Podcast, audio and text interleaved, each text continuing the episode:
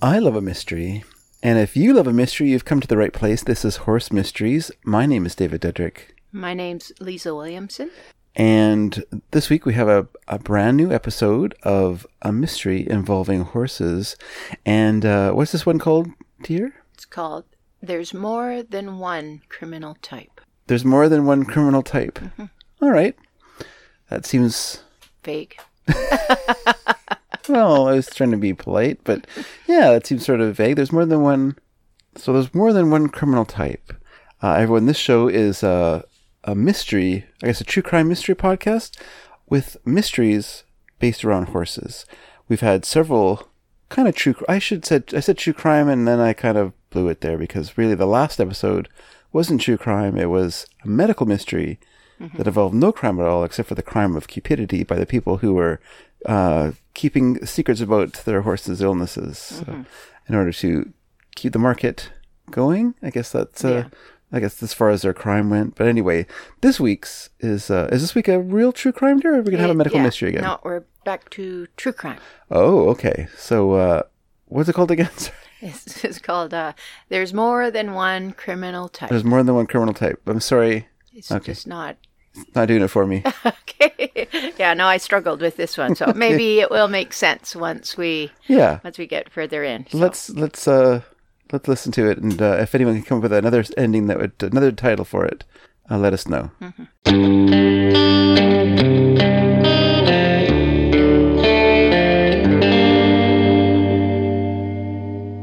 We will start in 1996. Okay. And the place is Houston, Texas. Houston, Texas in 1966? No, 1996. Sorry, 1996. Okay. Okay, and so what happened in Houston, Texas in 1996 was Assistant U.S. Attorney Julia Hyman was in Houston, Texas on a team investigating one of the worst financial scandals in American history. So her assignment was to look at white-collar crimes, such as money laundering and check-kiting, in relation to a large-scale spate of Texas bank failures that occurred between 1980 and 1992. All right, so that's kind of the famous savings and loans disaster of that time period. That was a different banking disaster as opposed to the one in the 2000s. 2008, yeah. Okay. So, yeah, she's looking at a bunch of papers. So she follows this paper trail, investigates 485 banks and 238 savings and loan institutions in Texas that ended up going under.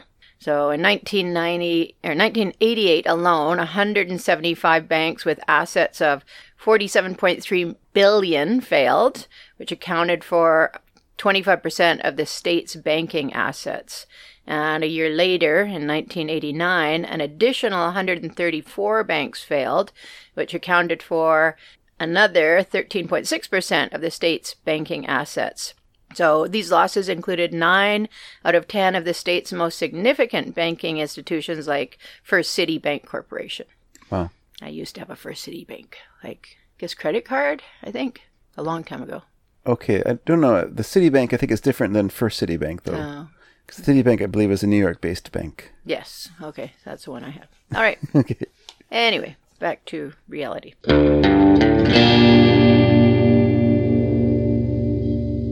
So again, 1996. So as she's looking through the paperwork from First City National Bank in particular, First City National Bank based in Houston, Hyman comes across a document that mentions a place called Calumet Farms. Okay. And then she comes across another document that mentions a name, Alydar. Mm. So she has no idea what these names are or what they signify, but a very quick bit of research discovers that Calumet Farm is an 880-acre thoroughbred breeding farm in Lexington, Kentucky. So you might be familiar with it because there were scenes from the movie Seabiscuit shot there. Okay. So, the farm had produced some of the world's best thoroughbred racehorses in the 20th century, but then it declared bankruptcy in 1991, so 9 months after the 1990 accidental death of its leading stallion, Alydar. I've heard of Alydar as well. Mm-hmm. So maybe I know this story. Yeah. So... in June 1997, Hyman travels to Kentucky with rookie FBI agent Rob Foster to ask more questions about Alydar's death. So while she's in Kentucky, the pair go to Calumet Farm to visit Alydar's stall. They visit both the Calumet Vet Clinic and then the world-famous Rood and Riddle Equine Hospital, which is basically the Mayo Clinic for horses. Okay. The pair also go to a construction site where a former Calumet groom was working at the time. Then, 3 years later, in October of 2000, Hyman attends a hearing in a federal courtroom in Texas and informs the judge that the death of star racehorse and leading sire Alydar was not an accident. So, sorry, wait, she's in court? Yeah, she announces this in court. Okay, was this during a completely unrelated trial? She just stood up and announced it? It wasn't unrelated. Okay. It was related, but it was very unexpected. Okay. Okay. This was on the soap opera, All Our Horses. That's right.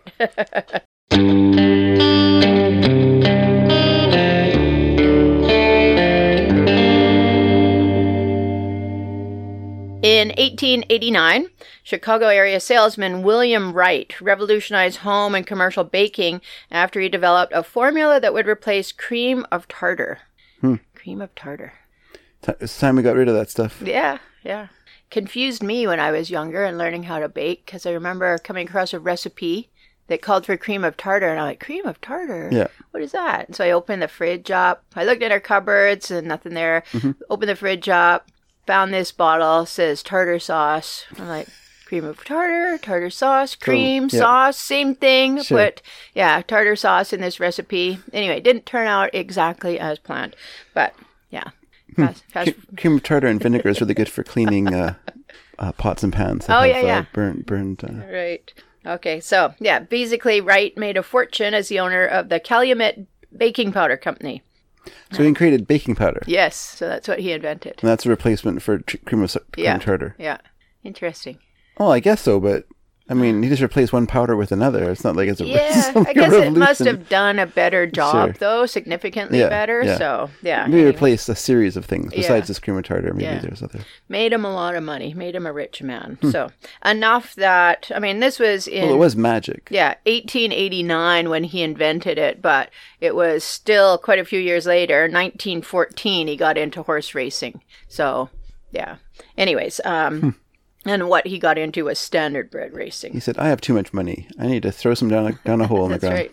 Yeah. So then 10 years later, 1924, he moved to Kentucky and bought a farm called Fairland, but then he immediately changed its name to Calumet. And we had talked in a previous episode, so I think the inaugural episode, about the other famous horse farm where Fanfreluche was kidnapped from. So, yeah, this was another one here, Calumet, that used to be a regular in Blood Horse magazine, advertising, lots of stallions that it stood. So I'm very familiar with this name. As we established in that episode as well, Blood Horse magazine was a magazine advertising thoroughbreds. Yes. Thoroughbreds. Yeah. Was it entirely just ads on thoroughbreds? It wasn't like...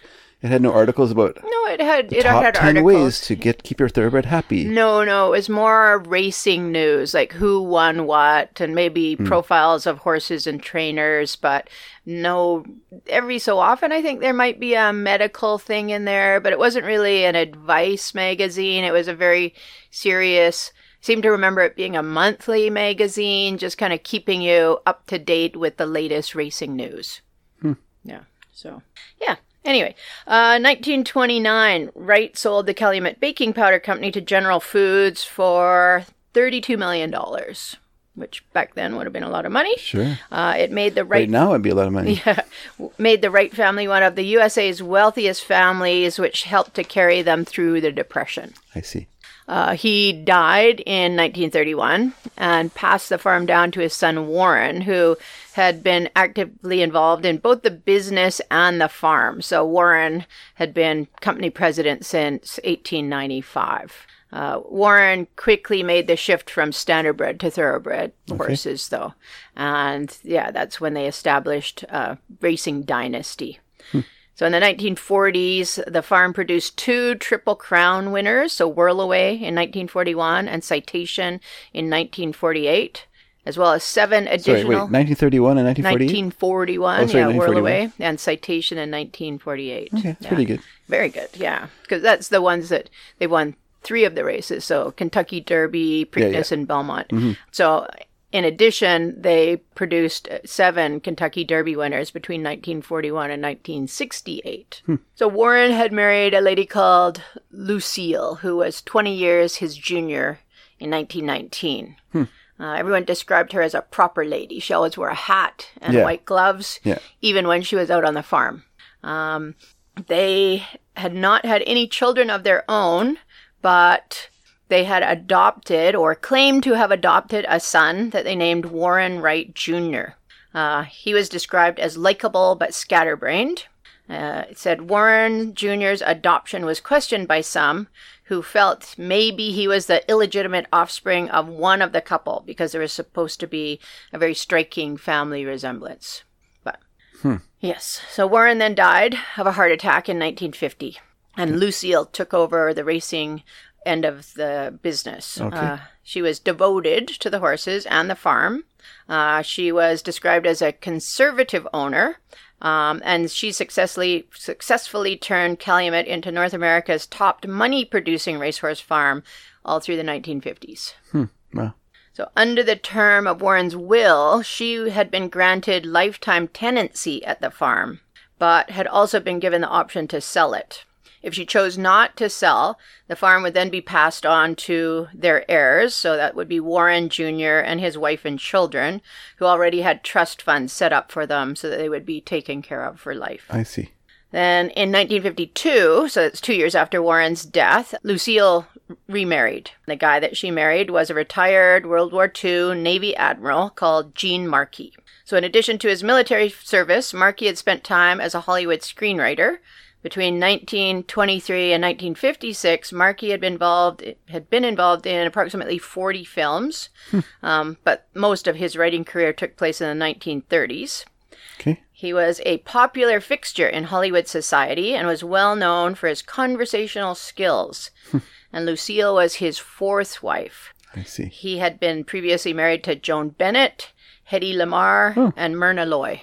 Joan Bennett, who Sneaky Dragon fans will know as the matriarch of the Collins family on Dark Shadows. Oh, okay. Awesome. Wow, that's great. It's so all interlinked together, these shows. Bringing it around. So, Lucille enjoyed socializing with, high society people, famous people, film people.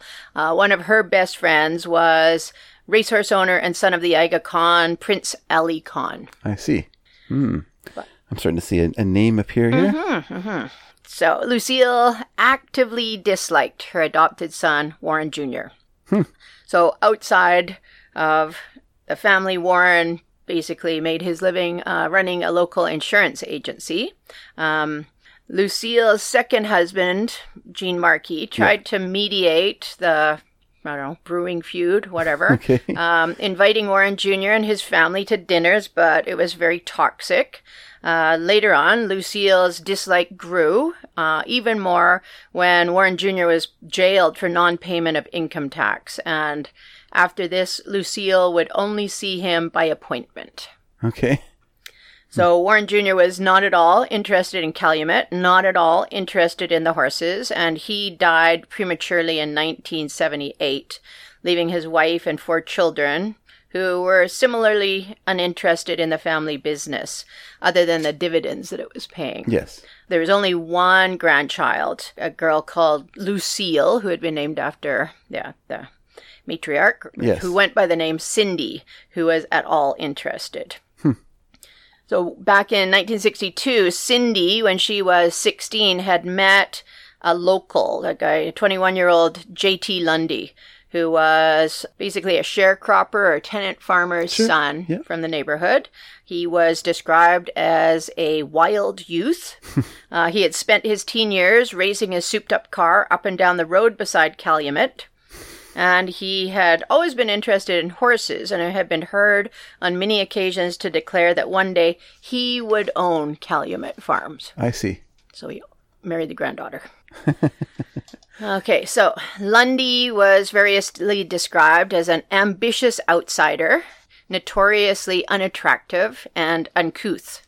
He basically didn't fit in with Calumet's high society, but Fortunately for Lundy, Cindy herself shied away from her grandmother's lifestyle, and so in some ways Lundy was an ideal match for her because they were able to buy a smaller farm down the road and kind of live their own lifestyle. Okay.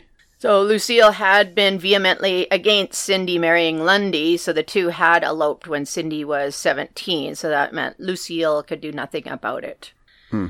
She did not feel that they were worthy heirs for Calumet, even though they're the only two that expressed any interest. I see. Yeah. So, meanwhile, Lucille, as she's getting older, one of her final desires was to produce one more Kentucky Derby winner. I see. That was her goal.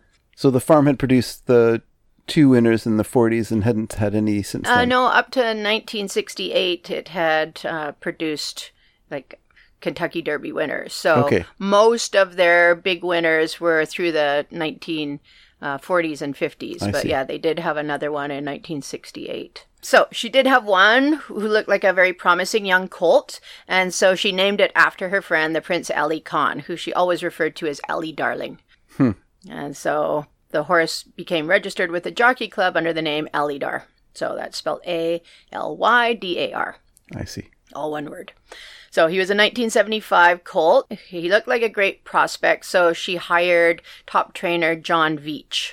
Unfortunately, Alydar ran second in every Triple Crown race to the eventual Triple Crown champion, Affirmed. So he does sort of hold the... Well, Affirmed is like the second best horse of... Isn't he the one that kind of put... I don't know if he is second best, but I think he was after Secretariat, there was Seattle Slew, and then there was a little bit of a gap again, and then it was Affirmed. Okay. But yeah, Affirmed was a very classy looking horse. Some people felt that Seattle Slew, even though he had won the races, didn't deserve the title of Triple Crown champion because he was just a very plain looking brown horse. Yeah. Not very handsome. He had been purchased for $17,000 at a yearling sale, which people felt was not kind of up to snuff with the top. And then I think his owners were from Seattle or something. Yeah. Seattle Slew. So there was a lot of things that the kind of snootier people who had been invested in the business for decades just looked down his nose at him, even though he had performed the way he should have done. But then Affirmed came along, and he was a very, very bright chestnut, big, majestic-looking horse, and so people were very happy, I think, that he won all three races. But yeah, I think the sad part for Alydar was...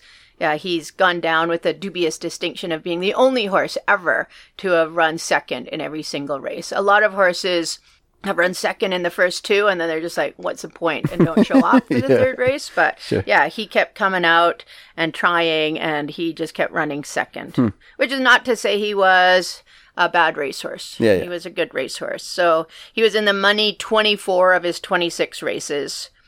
He won 10 major stakes races, and he made just under $1 million. So when he retired to the stallion barn, his progeny immediately proved that he was a top stallion, and he did eclipse Affirmed's get. So he was a better stallion than Affirmed was. Yeah. So his initial stud fee was $40,000 for live foal. Wow. Yeah. So thinking back to the quarter horse we talked about last week. Yes. Impressive. What was he? 2,500, I think, to start. It went up. I think it went up to 25,000 eventually. But this is his first time out of the gate as a stallion. He's getting 40,000 for live foal. Anyway. So Lundy attempted to convince Lucille that more money could be made on Alydar, but Lucille loathed him. Lundy, not Alydar. Yeah. She would not listen to Lundy at all. She would not allow him on the property. She would not even allow him to pay to breed his mares to her stallion. Wow. So, she would not accept his business in any way. She had told her trainer, Vetch, she said, if there's any way in this world I can keep him, Lundy, from having it, Calumet, I would. However, the one option she had was to sell Calumet to prevent him from getting it, but it was felt that she loved being Lady Calumet too much. Yeah. Yeah. So The other thing is that Lundy and his attorney, a guy called Lyle Roby, were constantly barraging her with unsolicited advice, and it was felt that if she sold Calumet, then they would make things even messier, lawsuits, all the rest of it. Sure. So, yeah, Warren Wright, when he had predeceased his adoptive mother in 1978, Lucille did not attend her adoptive son's funeral and made it clear to Calumet staff that they should not attend either. And then, so Admiral Markey had died in 1980, and on July 24th, 1982, Lucille Markey died, and some things say she died at age 85, and some say 93, so... who knows? No one really knew how old she was. Huh. So at that time, the estate included not just Calumet Farm and its assets, but Texas oil and gas holdings. Warren's will had stated that on Lucille's death, 20% of the estate would go to charity, 30% would go to the grandchildren, and 50% would go to Warren Jr. But since Warren Jr. had predeceased Lucille, then basically 80% went to the grandchildren. So... this is where it kind of gets a little odd, because by this time, Cindy and Lundy had separated. They were living separately, and they hadn't, I don't know that they had separated in their marriage, but she basically had moved to a different house and was living in a different state and often in a different country. She would go down to the Caribbean and just stay there all the time. So, yeah, they weren't living together. So, in spite of all that, Lucille's heirs still granted Lundy, who is 41 years old at this time, full discretionary management powers over Calumet Farm. So, in 1982, when Lundy took over, Calumet was not just debt-free, but had a multi-million-dollar nest egg and was turning a profit. Uh-oh. Mm-hmm. So Lundy's first step as president of Calumet was to order a multi-million-dollar restoration, which included the installation of iron gates in the main entrance. And you can look those up online. They're big red gates. He had 23 miles of fences repainted white. And from then on, he was very good with the upkeep of the fences. And that alone cost $12,000 a month. Wow. Just fixing fences. He put in a state-of-the-art vet clinic. It had a treadmill in it and a rehab pool for horses, and the pool alone cost $1 million. He put in a high-tech, freeze-proof water troughs all around the farm. He put in a 5/8-mile turf track, and then he bought tons of new racehorses and stallions. I see. So there was one stallion named Secreto who was purchased for between 20 and 30 million.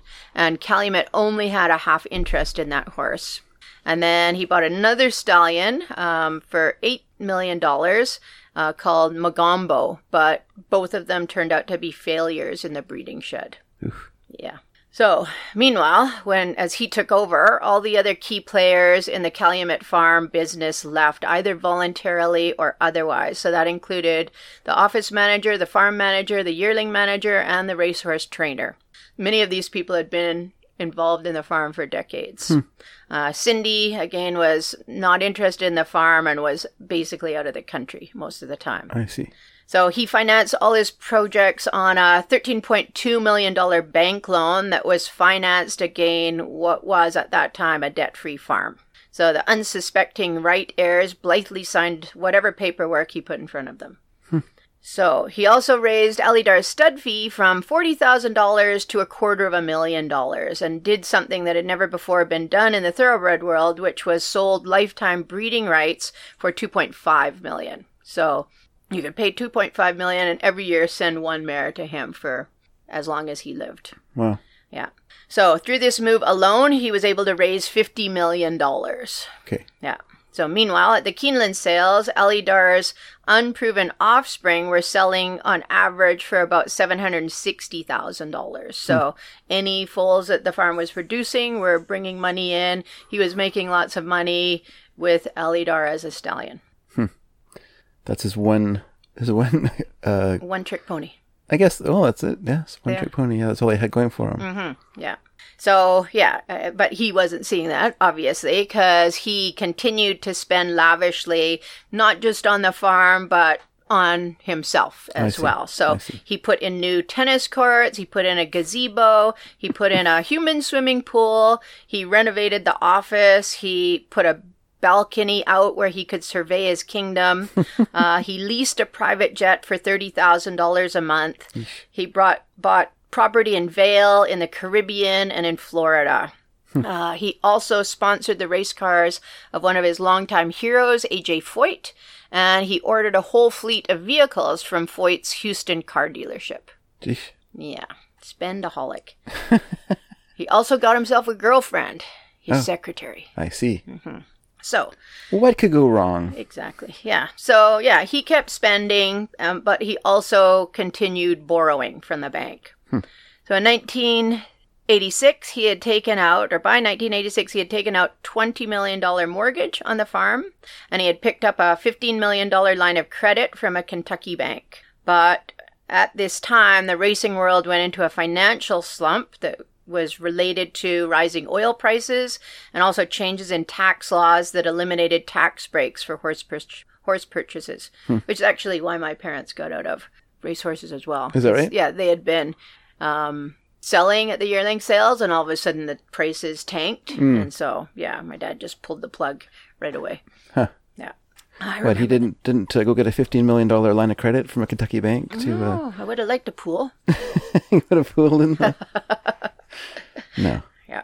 So, yeah, in spite of this, he just kept on spending. You had a dugout. Don't complain. Yeah. I could have swam in that.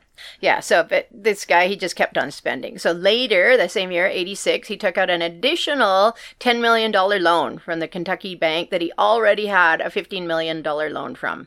And then 2 years later, 1988, he took out a $50 million loan from Houston's First City Bank Corporation, which at the time was one of the state's largest bank holding companies with more than 60 banks and $12 billion in assets. So the banker who was behind the massive Calumet loan was the vice chairman of First City, a guy called Frank C. Cihak. So Cihak was a person who didn't like to be second-guessed.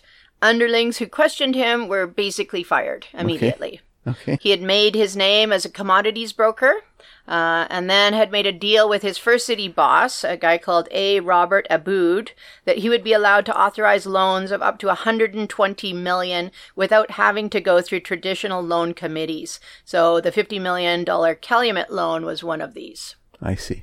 So these are unsecured loans, basically, that he was making. Yeah. Brilliant. Yes. Well... he's a wheeler dealer, so I guess when it's working for you, it's working for you. Yeah. So Cihak told First City loan officers to not check Calumet's credit reference in the Kentucky bank where it already had its original loan. This was not seemed or deemed to be unusual, as a credit check being done by one bank could be seen by that bank trying to steal, in quotation marks, the business of another bank's client. I see. Yeah. Then, First City employers were told to not audit the financial statements and farm appraisals that were presented by Lundy and Calumet's chief financial officer, Gary Matthews. This step was highly irregular. All right. Yeah. Next, only a couple of weeks after securing the $50 million loan, First City loan officers get a call from Calumet CFO Matthews asking for even more money. So Calumet was already unable to make its loan payments. So Cihak steps in and signs off on the larger loan. He said Calumet just needed more time to gather money in the current depressed horse market. He transferred the Calumet loan to Structured Financing, a bank section that he personally headed. I see. And then he continued to handle the Calumet loan personally for the next 2 years. However... 2 years later. Yeah. By 1990, Calumet had over 100 racehorses at tracks all over the country. One of Alydar's sons, Criminal Type, had just made $2.2 million for the farm. Alydar was covering 100 mares at $250,000 each annually. Locals referred to Alydar as Lundy's ATM. But in October of that year, Frank Cihak resigned from First City Bank. So in the preceding 29-month period, the bank's pool of bad loans had risen to $433 million. Wow. Yeah. It's like unfathomable. Well, yeah. Yeah. So, on October 25th, 1990, the new First City VP calls Lundy and Matthews to tell them that their loan is being restructured. Calumet needed to repay $15 million by February 29th, 1991, or the bank would foreclose on Calumet Farm. But because of what we had recently talked about, resources all over the country, Criminal Type making lots of money. Yeah. To outsiders, Calumet appeared to be riding a resurgence. Yes. That winter, basically that winter, February 9th, 1991, they had the Eclipse Award dinner. So that's the kind of like the championship for the end of the year for thoroughbreds nationally. And at that time, Calumet Farm received three major awards. They got one Eclipse Award for Breeder of the Year. They got one for Champion Older Horse and one for Horse of the Year, the horse Criminal Type. And this was the upcoming trainer D. Wayne Lucas's first time on the podium for that prestigious award. So D. Wayne Lucas went on to win many, many more Kentucky Derbys and Triple Crowns. Okay, just not for Calumet. No. And then, but during the awards ceremony, when Lundy was hailed as the reason for Calumet's resurgence on the racing scene, Bertha Wright, who was Warren Jr.'s widow and Cindy's mother, stood up from the back of the packed ballroom of the San Francisco's Fairmont Hotel and screamed out, "Don't forget the Wrights!" which humiliated Lundy.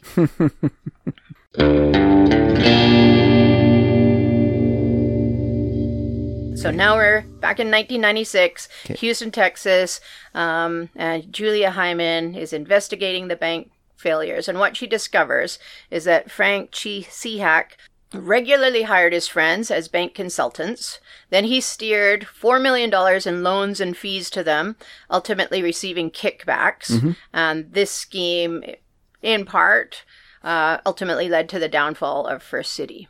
I see. Yeah. So she continues to investigate Cihak and is curious about how a person who was raised in an orphanage in Chicago ended up fronting a Texas bank that ended up loaning millions to a Kentucky racehorse farm.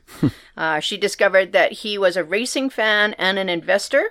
She also learned that he was determined to get First City into lending money into equine businesses. I see. So she found out that a month after the First City loan to Calumet went through, Cihak received a personal loan for $1.1 million from a Kentucky company called Equine Capital Corporation, or ECC. In tracing money in and out of ECC, she learns that the money did not originate with ECC, but rather Lundy and Matthews had put $1.1 million into the ECC fund, which was being run by Lundy Associates. Okay. Then the money was passed on to Cihak with no expectation for him to repay it. Cihak then used the money to lease two Calumet mares and breed them to Alydar. He also arranged through Lundy to buy a $125,000 breeding contract to a stallion they had called Secreto, but he only had to pay $1. Okay.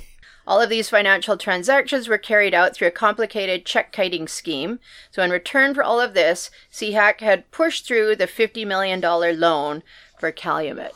So check-kiting is this fake checks, I guess, yes, right? Okay. Yeah. So the Calumet loan didn't really seem like a risky venture on paper since Alydar alone was pulling in $25 million a year in stud fees. I see. But in reality, he was not making even half of that, partly due to those who had bought the lifetime membership. So that they had paid already, and then they were getting their free breedings. Yeah. But also, Lundy would give away free breedings to friends and associates if he wanted something from them.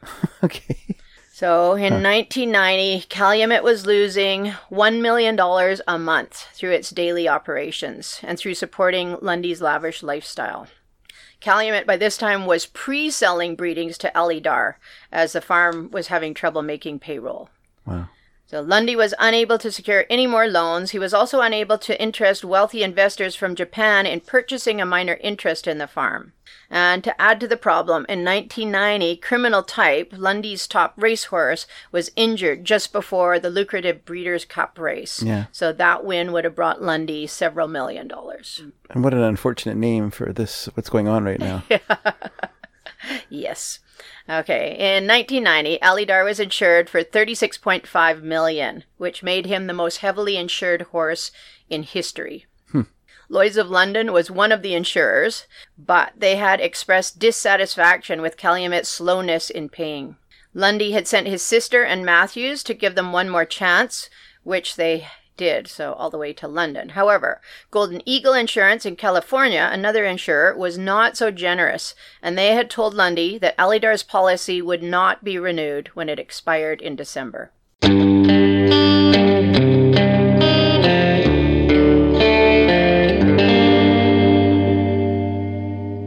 On the evening of November 13th, 1990, Alydar was discovered in his stall with a broken leg.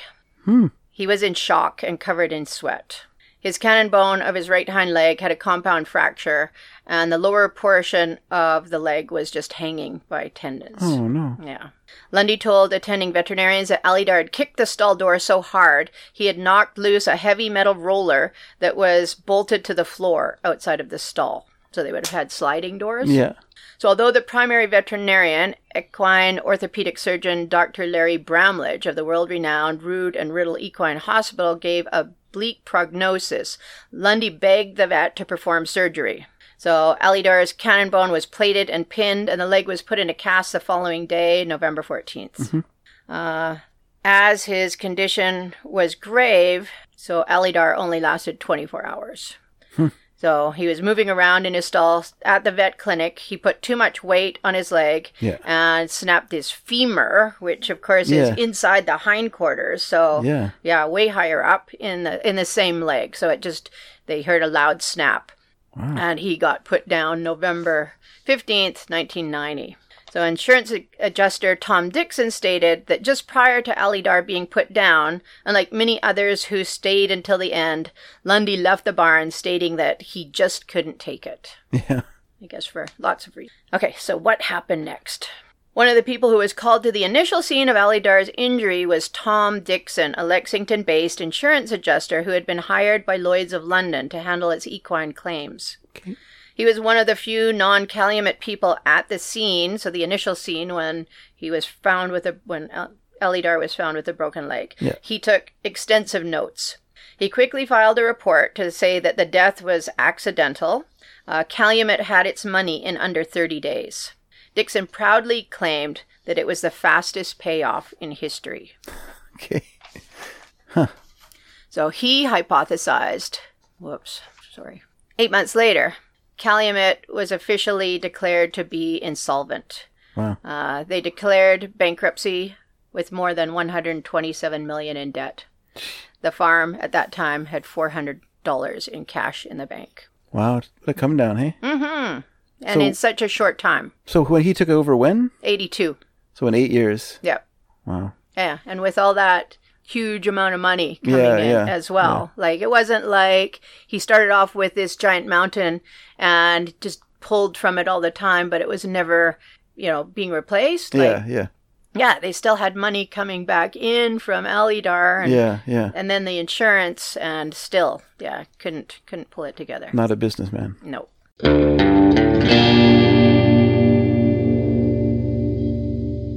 Julia Hyman learns that the night of Alydar's initial injury, another person who had tried to gain access to Calumet was Terry McVeigh, who worked for the Golden Eagle Insurance Company. But he had been denied entry by the guard at the gatehouse. So they let the one insurance agent in, but they didn't let the other. I see.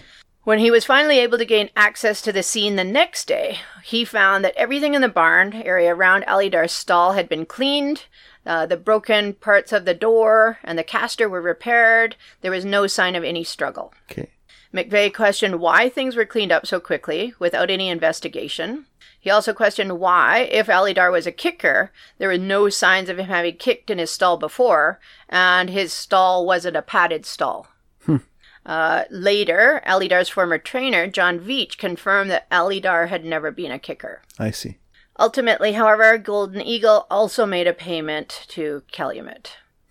So Hyman hypothesized that businesses like vets and insurance agents that made their living off of big horse farms might have been hesitant to ask even more questions for fear of losing a lot of business. There was also the fear that a scandal would injure the image of racing, which was suffering due to the recession. Okay. The vets interviewed were insistent that the injury was accidental. So they theorized that Alydar kicked the door, which broke the 6-inch long metal bracket just outside the door that helped to keep the sliding door on its track. Yeah. And in doing so, the dislodged door created a gap that Alydar got his leg through. In trying to free his leg, Alydar twisted, causing a torque fracture that ultimately ruptured the skin, causing an open fracture. So Hyman and Foster, the FBI agent, interviewed Dr. Linda Rhodes Stewart, who was Calumet's house vet that night. She had, by that time, moved on to a new job. And when Hyman and Foster asked to see Alydar's x-rays, Dr. Stewart stated that the radiographs had mysteriously disappeared from her files at the Calumet Clinic a year after Alydar's death. Huh. When asked if anything else strange had happened that night, she stated that Watchman Alton Stone had been the first to call her to alert her to a problem. However, he only stated that something seemed to be wrong with Alydar and to come whenever she had a chance. There is no indication of any urgency or of the severity of the situation. So on June 4th, 1997, Hyman and Foster tracked down a visibly nervous Alton Stone, who is now working as a construction worker in Kentucky. So he recalls that on the night of Alydar's initial injury, he had been asked to take over the shift from regular night watchman Harold Cowboy Kip. Stone recounts how he spent the early part of the evening... One second. Harold Cowboy Kip. Was that a hyphenated name? No, Cowboy in question marks. I think his real name was Harold Kip, but everyone calls him Cowboy. Okay. Yeah. Just wanted to establish. Okay, so... His name wasn't Harold Cowboy, then he married someone named Kip, and then had the names... No, he married Mrs. Cowboy. No, his mom was a cowboy and his dad was a Kip. Okay, I see. Yeah. Okay, so, yeah, anyways, so Stone recounts how he spent the early part of the evening talking to the security guard, whose job was to go... whose job was to drive around the perimeter of the farm. Then at 9:30, Stone and the security guard left together to go to the canteen and get sodas. When they returned 15 minutes later, the security guard left on his rounds, and Stone noticed a problem with Alydar's leg. Foster then interviewed the security guard, someone called Keed Highly, and he learned that Highly had never been interviewed after Alydar's injury. In addition, Highly's version did not back up Stone's story. Highly claimed that he had never spent time with Stone in the stallion barn that night prior to Alydar being injured. He did stop by the barn at 10 to call his wife, and he saw Stone leaving the barn. Highly also noticed that there were lights on in Lundy's office, which was unusual for that type of time of night. And while he was on the phone to his wife, Highly heard a stallion whinnying repeatedly. So he went to check on the stallion. He noticed a problem with the leg, and he radioed Stone to call the vet. So Foster was now convinced there was a cover-up, so he tracked down the man who normally should have been the night watchman that night, Harold Cowboy Kip. Cowboy. Okay, yes. So Kip was still working at Calumet when he was interviewed by Foster, and he also stated he had never been interviewed about Alydar's death by any authorities. So Harold Cowboy Kip was known for his reticence to take time off, and he recalled that 5 days before Alydar's death, a dark blue Crown Victoria with tinted windows pulled up beside him while he was at work. So a large man who he had seen before at Calumet, but he had always been unsure who this man was or what his role was, got out of the car. The man told him management was worried that Kip was getting burned out and told him he needed to take a day off. The man then suggested that Kip take off Tuesday, November 13th. As he was a type of employee who followed rules, Kip ended up taking November 13th off. He insisted that he had never asked Stone to sub in for him. So in 1997, Hyman had several witnesses, including Stone, Highly, and Kip, flown into Texas separately to talk to a federal grand jury that had been secretly convened to hear evidence about Alydar. In January 1998, the grand jury indicted Stone for perjury. Lundy, who had declared personal bankruptcy in 1992... So this is a crime that took place in Kentucky, but they have a grand jury in Texas. Yes, because it was the financial thing. Okay. Right? So, yeah, it's all based there in Houston because of the bank thing, so they're flying people in, I guess, to testify. Yeah. Okay, so... Lundy had declared personal bankruptcy back in 1992 and was supposed to be living in Florida and training horses for a small farm. And so he was subpoenaed by the defense to testify at Stone's perjury trial, but he could not be located by U.S. Marshals. the CFO of Calumet, his ex-wife, testified at the trial that she had overheard Lundy state, "There are ways to get rid of the horse." Stone refused to testify, was sentenced to 5 months in jail, and put on an additional 5 months of house arrest. So later in March 1999, Hyman has the Houston federal grand jury indict Lundy, who has since been found in Florida, and Matthews, who is now working as a lawyer in Lexington. The charges are bank fraud, conspiracy, bribery, and lying about the $1.1 million bribe to Frank Cihak. The short trial started in February 2000. Upon its conclusion, it took only 3 hours for the jury to find the pair guilty. I see. At the sentencing, Hyman called a surprise witness, George Pratt, to the stand. So Pratt is a professor at MIT who is also the chairman of the Association of Thoroughbred Owners Racetrack Safety Committee. He had been asked a year earlier by Foster to analyze some evidence, which was a piece of the floor that had been cut out from the front of Alydar's stall. So Pratt was able to prove that the brackets that were intended to provide stability to Alydar's door had been removed earlier, based on comparisons of photos taken by the Lloyds of London insurance adjuster Tom Dixon. Pratt also noticed, based on the shear on the bottom of the bolts, that the force that broke them came from outside of the stall rather than inside. Pratt determined that 6,600 pounds of force would be required to kick the door off its hinges, while a horse could only deliver 2,000 pounds of pressure with a kick. That's all. Mm-hmm. Not much. So he hypothesized that Alydar had been killed, this gets gruesome, when a rope was tied around his leg, attached to a truck, and the truck drove off. Oh. Lundy's motive, obviously, was to get the insurance money, which would cut Calumet's debt in half. Matthews stated later that although Lundy loved horses, he was also terrified as being the person who ruined Calumet. So he hypothesized that Lundy's desperate situation perhaps forced him to take the desperate measure that he did so that he could entice the Japanese investors. That's terrible. Mm-hmm.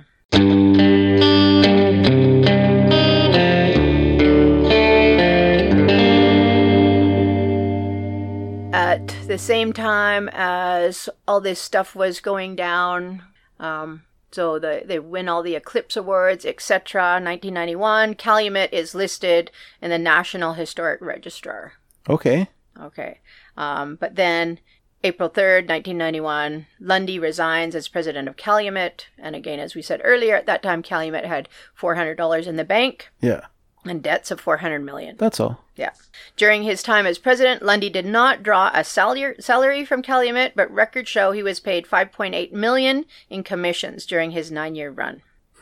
July 11th, 1991, Calumet Farm fired Chapter 11 petition to reorganize under the protection of a bankruptcy court. After filing for bankruptcy, Calumet is sold to Polish-born Canadian businessman Henryk D. Katowski for $17 million. So as signing officers, the four grandchildren of Warren and Lucille, as well as Warren Jr.'s widow, Bertha, were liable for $80 million in loans. Whoa. Yeah. Cindy divorced Lundy. Just in time. Yeah. I guess that lady who was yelling, but don't forget the rights at the award ceremony was like, mother. You can forget about the rights, or sorry. Yeah. Just ignore us. We're not actually... Oh, we have signing authority. Oh, yeah. Shoot.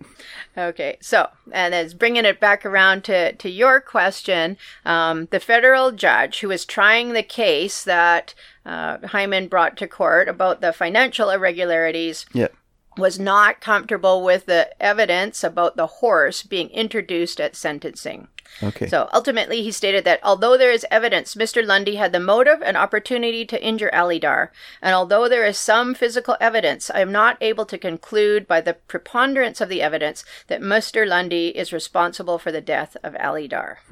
So FBI agent Foster explained later that since fraud has a 5-year statute, Lundy could not be charged with Alydar's death since too much time had already passed. But he and Hyman wanted the evidence on record, so that is why they disclosed at the sentencing. I see. Yeah, and it was a surprise when they did that. Okay. Yeah, no one knew it was coming. Yeah.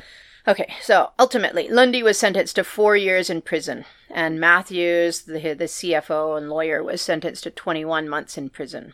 Oh. In 2001, Lundy is caught attempting to bribe President Bill Clinton's brother with some investments in Argentina as a way to gain a presidential pardon. Lundy is not pardoned. In 2012, the Calumet Investment Group buys Calumet for $36 million. Frank Cihak went to trial in 1993, and then again in 1995. He was indicted again for another series of multi-million-dollar schemes with kickbacks. He was sentenced to 22 years in prison. Wow. Lundy was released from jail in January 2005. Alydar's son, Criminal Type, went on to stand at stud in Japan. I think he went on to stand trial. I was like, what? No. What did he do? No. So he was also involved in his father's death. Yeah. So attorney Julia Hyman got married in 1999 and now goes by the name of Julia Tomala. She continues to practice law and is situated in Washington, D.C., but also has a Florida out-of-state listing. FBI Special Agent Rob Foster retired from the FBI in August 2017 and currently works as Director of Safety and Security for the Oakwood School in North Hollywood, California. So, although Alydar was unable to win the coveted Kentucky Derby in a desperate bid to raise cash, a mass bloodstock sale was undertaken at Keeneland in January 1991, and one of the horses that was sold off, his son Strike the Gold, did go on to win the 1991 Kentucky Derby. Huh? Yeah. Alydar's body was laid to rest at his birthplace, Calumet Farm, and out of respect, Alydar's stall remains unoccupied to this day. Oh. Yeah. But a sordid tale. Sordid tale indeed. Mm-hmm. Oh, that's so unfortunate. What a... Oh, well. There's no... Yeah, as I always say, humans are awful. Humans are awful. But don't forget Criminal Type. He also... Oh, wait, he was just a horse. If he had only won that race. Well, I mean, it just feels like...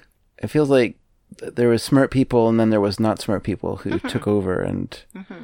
And, like, there's no need for any of those things that happened. No, but I think you were saying the other day about how people go through their first money, right? And you, what do you do? You go through your first money and you keep your second money, or what was it? I think it was Ian who was saying that on Sneaky Dragon, yeah, that people go through their first money. I can't remember who said this. Mm-hmm, yeah. I'm sure it wasn't me because I've never had first money to go through either. I'm still waiting for my first money to go through. But yeah, I think that's where this guy was. Yeah. Lundy, he just like, woo-hoo. You know, he's like sitting on this pile of gold, just like, yeehaw, throwing stuff around. I know, but that's, like I say, like it seemed like smart people, ran it. And then it just was handed over to someone who just wasn't that good. Mm-hmm. Had no business sense, had no concept of how you run a business. No, he just saw it as like this sort of limitless fountain of money that was going to keep pouring money out into his pockets. Yeah, I think it was unfortunate Lucille didn't sell the farm. It was unfortunate that in the fact that she didn't sell it, they didn't just hire someone else. There was already a full staff there. Sure. But I think he had just been lobbying so hard that he wore everyone down and made people afraid to not give it to him. Yeah, I guess, but... And it feels like her own kind of ego and ego involvement in this didn't allow her to make any wise choices near the end. Mm-hmm. So, and it's still speculation that he killed him. Anyways, it's never been proven in a court of law. That's right, but it has been proven in the court of horse mysteries, the most important place to. Yeah, no, not really, but yeah, you know what? It looks bad. It does look bad. It looks bad on people, and aside from the fact that the horse died, the whole financial irregularity part of it is... Is already... But is it common for horses to break their leg kicking in stalls? Like, is it something that happens... Horses certainly can break their leg, for sure. Of course. And, yeah, it's not unheard of that they kick their stall and break a leg, but... It would be more common. If they did, it would be more like a corkscrew fracture or something that was green stick or something. Yeah, something like green stick. Yeah, something like that. That was more like a simple fracture. Like just a line, like a fault line in the bone, not a compound fracture where there's. But yeah, the fact that if he did kick the door, if he did get his leg jammed in the door, if he'd popped that door out and then the door slammed shut on his leg, and then he had to pull the leg out. Yeah, it's all possible. Like, I mean, horses can do crazy things and injure themselves for sure. Yeah. But, yes, I think the timing with the insurance claims or with the insurance being up shortly. Yeah, I don't know. It just looks very suspicious to me. Do you think that Dixon was, like the Lloyds of London guy was involved in it? But it seems weird that you'd be boasting about how quickly a claim was paid. There's no Johnny Dollar. Yeah, I read a big article that he wrote in some magazine. Okay. And he seemed very sincere. Mm. He, everything that I read about him, he's a good Christian man in the best sense of the word. Okay. He was very well respected. Sure. He was very well liked. He was very by the book, by the numbers kind of guy. Okay. But yeah, it just is weird that he was allowed in and the other insurance guy was not allowed in on the night of the injury as well. That does sound odd to me. Mm-hmm. But yeah, I think it almost seemed like he was good to the point of being naive, perhaps. But you would not think a naive insurance agent would be the best job description. And you wonder if they let him in accidentally, and then when they found out, they're like, hey, don't let anyone else in. Like, we can't have people poking around in this. Mm-hmm. But yeah, it is all odd. Yeah, very odd. I mean, just the fact that there's a lot of stuff around it that's very suspicious. Obviously, a lot of circumstantial evidence that points to that this was something fishy. Just the fact that the regular night watchman was, almost forced to take a night off by some mysterious guy coming up to him, you know, with an offer he couldn't refuse, and the fishiness around the selectiveness of how they let the insurance people in. It just it feels really odd all around. Yeah, very. But who can say? It's a mystery yet, except here in Horse Mysteries, where I declare, I don't know, I feel bad for the guy at the same time. Like, it feels like it was a choice that he made to just torture him anyway, but who knows? I don't want to, Yeah, desperate times, I guess. Yeah. Just how emotional he was about it. Couldn't, and wanted it, and demanded, I guess, I don't know, or maybe he's just trying to look innocent by demanding that they try and repair the leg. Yeah, it was one of the things that it did say a positive quality about Lundy was that he was supposed to be a very good horseman, coming from nothing. Yeah. And he had bought this little farm and he was training horses and everything was done apparently to impress Lucille. Yeah. But he ended up having some stallions and he had built up a nice little place on his own right, and through his own hard work and his own knowledge and ability. So I think, there's that part of him, the horseman part that, knew that if he did in fact do this, it was very wrong and didn't sit well. But at the same time, just the whole ego part, the living the life and not wanting to give that life up, takes over for sure. Sure. Unfortunate all around. Mm-hmm. All right, dear. Well, that was a very interesting story. And I suppose we're going to be back with another interesting story? Yes, we will. Do we know what the title is? The Luck of the Irish. The Luck of the Irish. And what was the name of this one called? A Criminal Type? No, wait, sorry. Yeah. There's more than one criminal type, I think. I was going to call it Allie Darling, but then, I don't know. It was hard to come up with a name for this one. You should have just called it Criminal Type. Criminal type. Well, I was thinking of that, but then that's the horse, and he was not really. Yeah. I wanted to connect it to a horse, but I didn't want to be it all about him because it wasn't all about him. I've got a title for you. What? You can take it to the bank. Okay, that's a good one. Okay, we'll name it that. Rename. All right. Well, that was a lot of fun.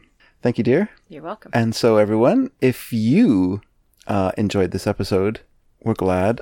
And now let's look at some listeners' comments that came in from our last episode, which was episode 4, If Looks Could Kill. That was our medical mystery, as we looked at, as we said earlier in the show, the horse Impressive, who caused a bit of a problem in the quarter horse industry. HYPP. Yes. So Louise wrote to say, if you, Laurie, had started a medical mystery drama called Horse instead of House, it might have unfolded like this week's episode. It was fascinating to hear how greed and pride led to this genetic defect getting passed down. As you were rattling off the many ailments that horses can suffer from, I flashed back to a speech I had to memorize when I was in The Taming of the Shrew. I played Biondello, whose master, Petruchio, is about to marry Catherine, but he's keeping everyone waiting. Biondello runs in to report Petruchio is on his way, but he's wearing crazy old clothes and riding the horse equivalent of a junker of a car.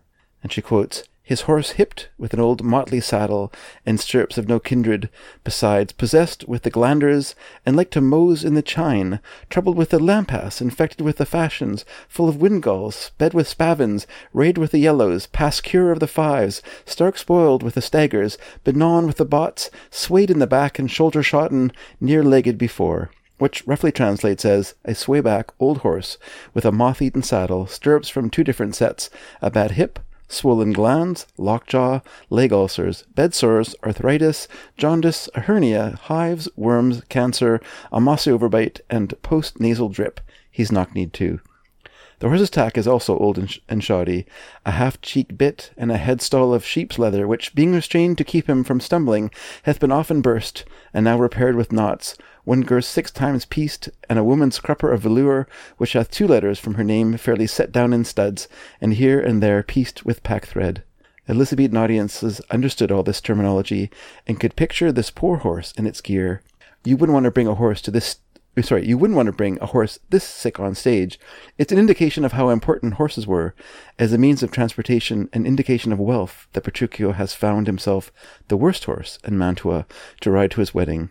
It's part of his non-PC plan to tame Catherine's shrewish nature by posing as the worst-dressed, worst-mounted bridegroom ever. And then Chris Roberts wrote to say, well, you wrote, do you want to read your response? Do you want to read your response?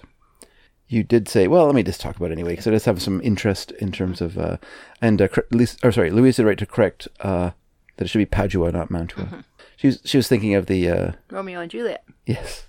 Haha, Louise, that's brilliant. Well, to be more precise, Shakespeare's brilliant. You're pretty darn smart, too.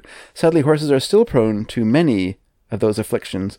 Growing up in Pony Club, we had to learn about lampus, swollen upper palate, and windgalls, swollen fetlocks, ankles, not overly serious, and we still need to regularly deworm the horses for bots, which are plentiful around here in the fall. Yes, horses were definitely an integral part of society, and were apparently the singular factor in the rapid spread of Western civilization.